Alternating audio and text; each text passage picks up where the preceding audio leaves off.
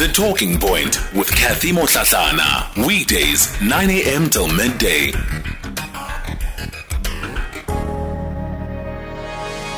All right, so uh, you're live on the thinking point, and we continue uh, the conversation this morning. We're going to reflect a little bit on uh, what we've just heard come out of that virtual sitting of the Pietermaritzburg High Court. The former president, Jacob Zuma's health, really taking uh, prominence in terms of that hearing. Uh, there are questions about whether or not he will actually be medically medically fit to stand trial. We know that his doctors are going to be, um, you know, issuing a medical report they have to issue that report by the 20th of August and give it to the uh, to the state as well so that the state can be able to see what exactly is wrong with the former president, what challenges he's facing in as far as his medical condition is concerned. Today's order has given the state permission to appoint its own medical practitioner to assess the former president and for that medical pr- practitioner to be able uh, to give evidence if it is actually necessary. So there are multiple scenarios that could play out. If the medical report finds nothing serious, then of course it means that the trial will continue on the 9th and the 10th of September. However, if the medical report finds that there are serious reasons that the former president cannot stand and is not medically fit to stand trial. We're going to see arguments around that, the state already indicating that they would well oppose such a, a position depending on um, what the outcome of the medical report could be. And it, it speaks to this case, you know, the future of this case now seemingly hanging on this medical report that needs to be conducted. And you'd remember, it's not the first time that medical issues have actually had an impact on the former president's case. And this particular case, you'd remember that last year um, in February, we had the situation of the former president being unable to appear in the Pietermaritzburg High Court. At that point, they were still holding pre trial hearings, and um, it, it, it resulted in, um, in, in, in a warrant for his arrest being issued. Again, that day, there was this medical certificate that the court was provided with. It was issued by South African Military Health Services in Pretoria, and it said that the former president was undergoing medical treatment in a foreign country and could not have uh, and was uh, was unable to make it to court. And we were told that you know he had undergone two operations. This was in last last year in January and that he was receiving further treatment. Of course uh, they didn't give details in terms of the nature of um, the condition that the former president is suffering from or was suffering from at the time. Of course, uh, also uh, taking into account um, the confidentiality um, that he also uh, has a right to, especially as somebody who is an, an individual going through the court process. Well, let me welcome uh, to the show Mpumelelo Zikalala. He's a director at Zikalala Attorneys. Mpumelelo, good morning to you. Good morning to you and also good morning to the SAFM listeners. It, it's really not good news that the former president's health seems to uh, have taken a, a, different direction and by all indications, just based on what has come out of this hearing today, um, a, a, condition that requires extensive medical procedures that have been, you know, seemingly put off for the past 18 months. It, it's pointing towards um, a, a, critical. Uh, or, or long-term, or rather chronic illness, um, by, by by this by by all accounts. Uh, what does it take for uh, an accused to not stand trial due to medical reasons? Um, I, I, thought you were going to use the term critical but, but stable. but yeah, you're reminding me of, of old Uncle Mac Maharaj during the times of former President Nelson Mandela. Yeah, definitely. But what the court looks at, what mm. the law the law looks at, is it definitely says are you going to be able to, to sit during these proceedings, mm. be able to understand what is being discussed, so that you are able to give out instructions and you are able to raise questions where you feel that your legal team has missed a few things and tell them what to do in instances where you are the one who's supposed to answer. And that is purely based on the, the rights which are afforded to us by our constitution of saying that if I'm tried in a particular matter, I must be able to see and hear the evidence and see all the proceedings unfolding in front of me. It cannot be done in, in my absentia. Yes, there are exceptions uh, to, to, that, but they are, are extreme cases in which um, basically say you are, you are going to be a danger to us or to anybody else within the courtroom. If you are not, then we want you to sit here, understand the proceedings, what they are, so that you are able to understand how you were found guilty and how you were found not guilty if if if if, if the verdict is, is that. But it is absolutely crucial and important that mm. uh, the person who is an accused is able to see the proceedings unfold in front of them and they're able to understand how we got to the verdict in which the court is going to give at the end of the day. Mpumelelo, is there a list of chronic conditions that um, you, as a lawyer who's taking on a client, perhaps that is suffering from these conditions, would automatically know that you know this is something that regularly happens where um, where you know clients who are also suffering from a particular type of illness are automatically precluded from standing trial um, well maybe not automatically but where you know there's a high likelihood of that happening mm.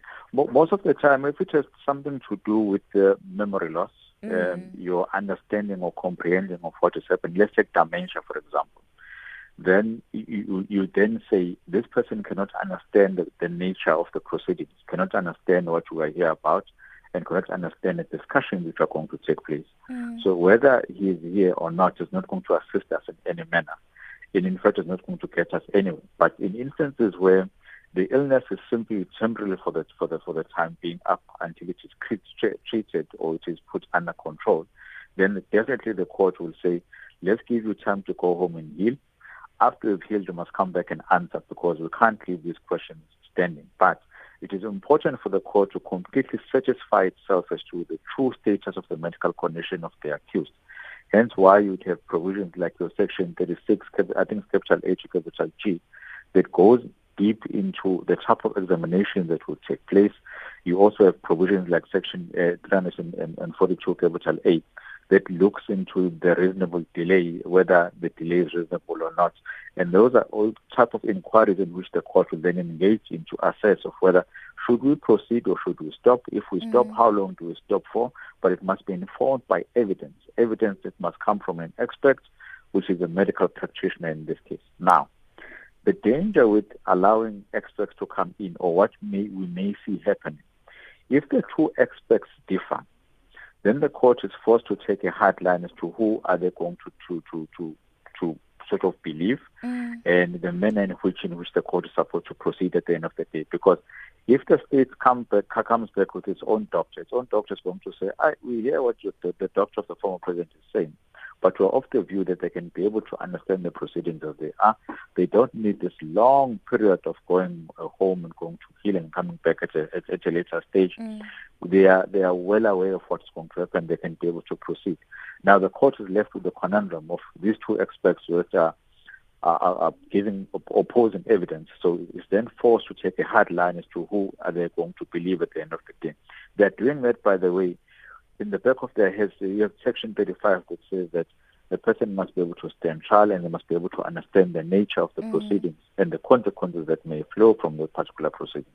I'm I'm just looking at again part of what was you know said into the record from today's hearing about extensive medical procedures um, that are required that may need to be performed in this instance. So if one has to undergo a series of surgeries, whatever the case might be, can they come to the court and say actually? We need to have X amount of procedures performed, uh, you know, on this individual within the next two years. So, can mm. we get a postponement? of this case until you know two years time when we know they would have had these procedures and and recovered from it Mm. Uh, they would need to amplify that and, mm. and, and, say these procedures are a matter of life and death situations. It's, it's not cosmetic procedures. It's not procedures that can be delayed any longer. Mm. If we don't do them, we are going to die, or the chances of us dying are actually large. So for us, it's a matter of a life and death situation. During these procedures, maybe you can have six months breaks for, for, for recovery, and we can use those particular breaks or recovery periods in which you then come back to court and be able to, to, to stand trial and see what exactly is happening and understand the nature of the proceedings which are going to take place. Mm. But definitely, the, the, the, the, court will, will delve deeper into the nature of the, of, of, of, the, of the illness and what it takes for the person to get better. What then happens, uh, which may be an issue, you then have the medical records and history of the former president being talked about in an open court you have chances of them being leaked uh, if, it, it, it, if the court decides that you are going to hold in-camera sessions because you don't want the medical records or to, to, to be to be known by everyone. Or if they both parties agree, then they would say, "Let's go to court. We can ventilate whatever that is there. I don't have anything to hide."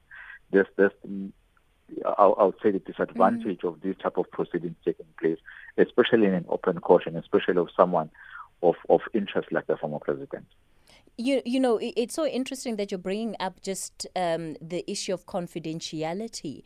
And mm. we've previously seen, uh, I was making reference earlier to um, the, the court appearance in February that resulted in the issuing of that arrest warrant, where even in that instance, the medical certificate that was brought before the court didn't have any clear details in terms mm. of mm. what uh, condition the former president was suffering from is it becoming almost unavoidable um, for those details to become public, or are there ways in which the court can continue to protect those details?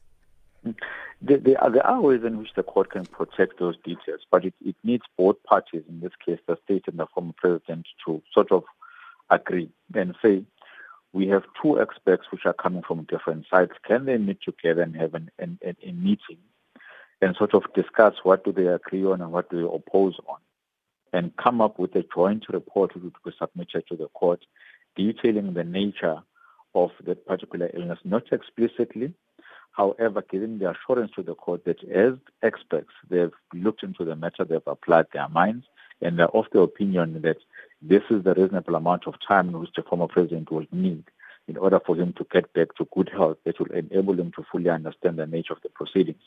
If that is done, you then provide sort of more integrity into, into the process. You are then able to provide the confidentiality process or aspect of it, and you're able to protect your clients' uh, in, in interest.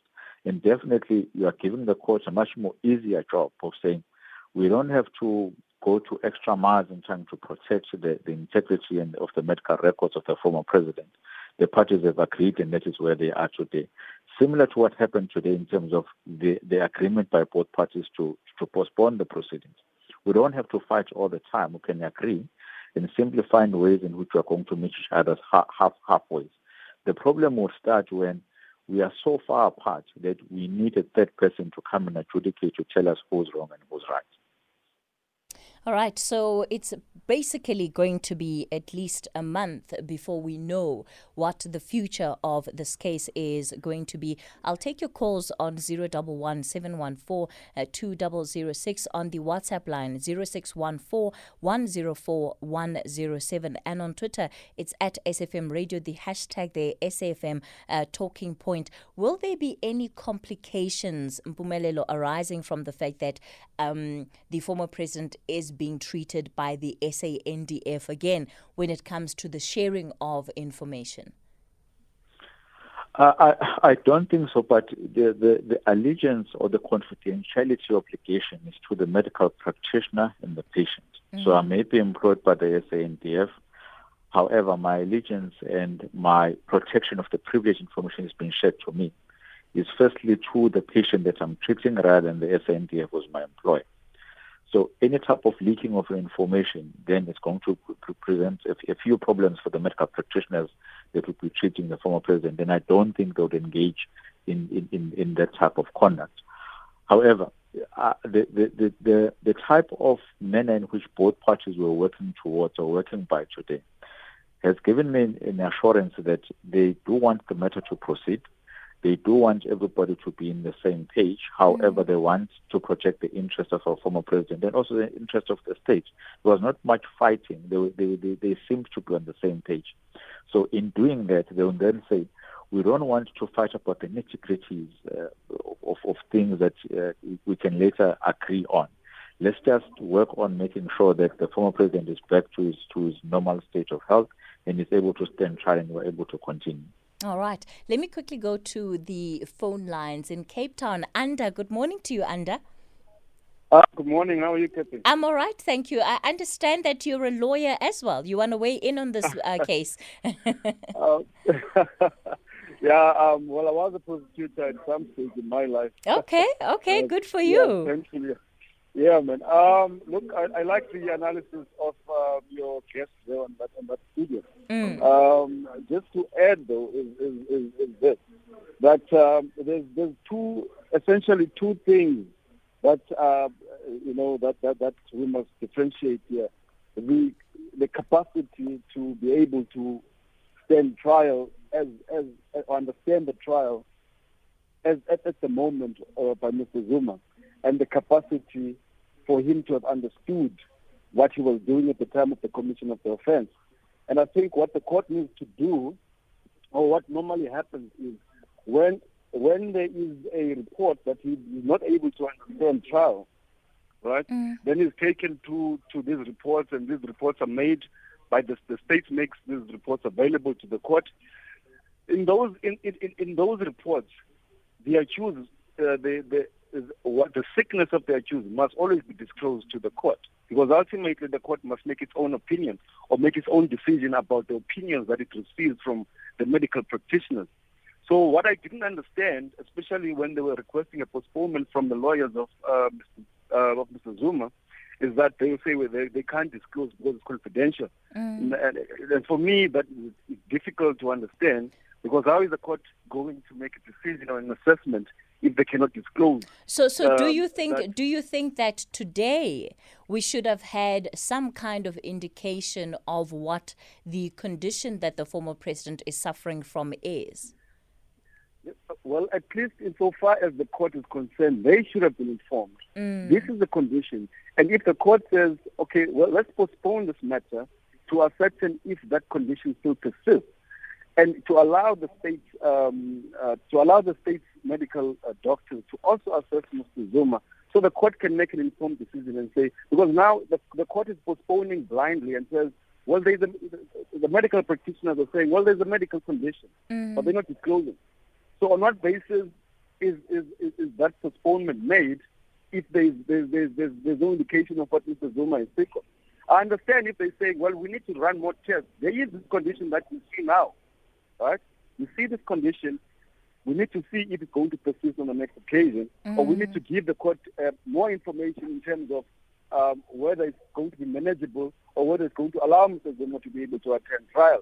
Not to just blindly say, well, there's a medical condition, but because of confidentiality, we can't make that. We can't, we, can't disclose it. Okay, all right, Anda. Thank you, thank you so much for that call.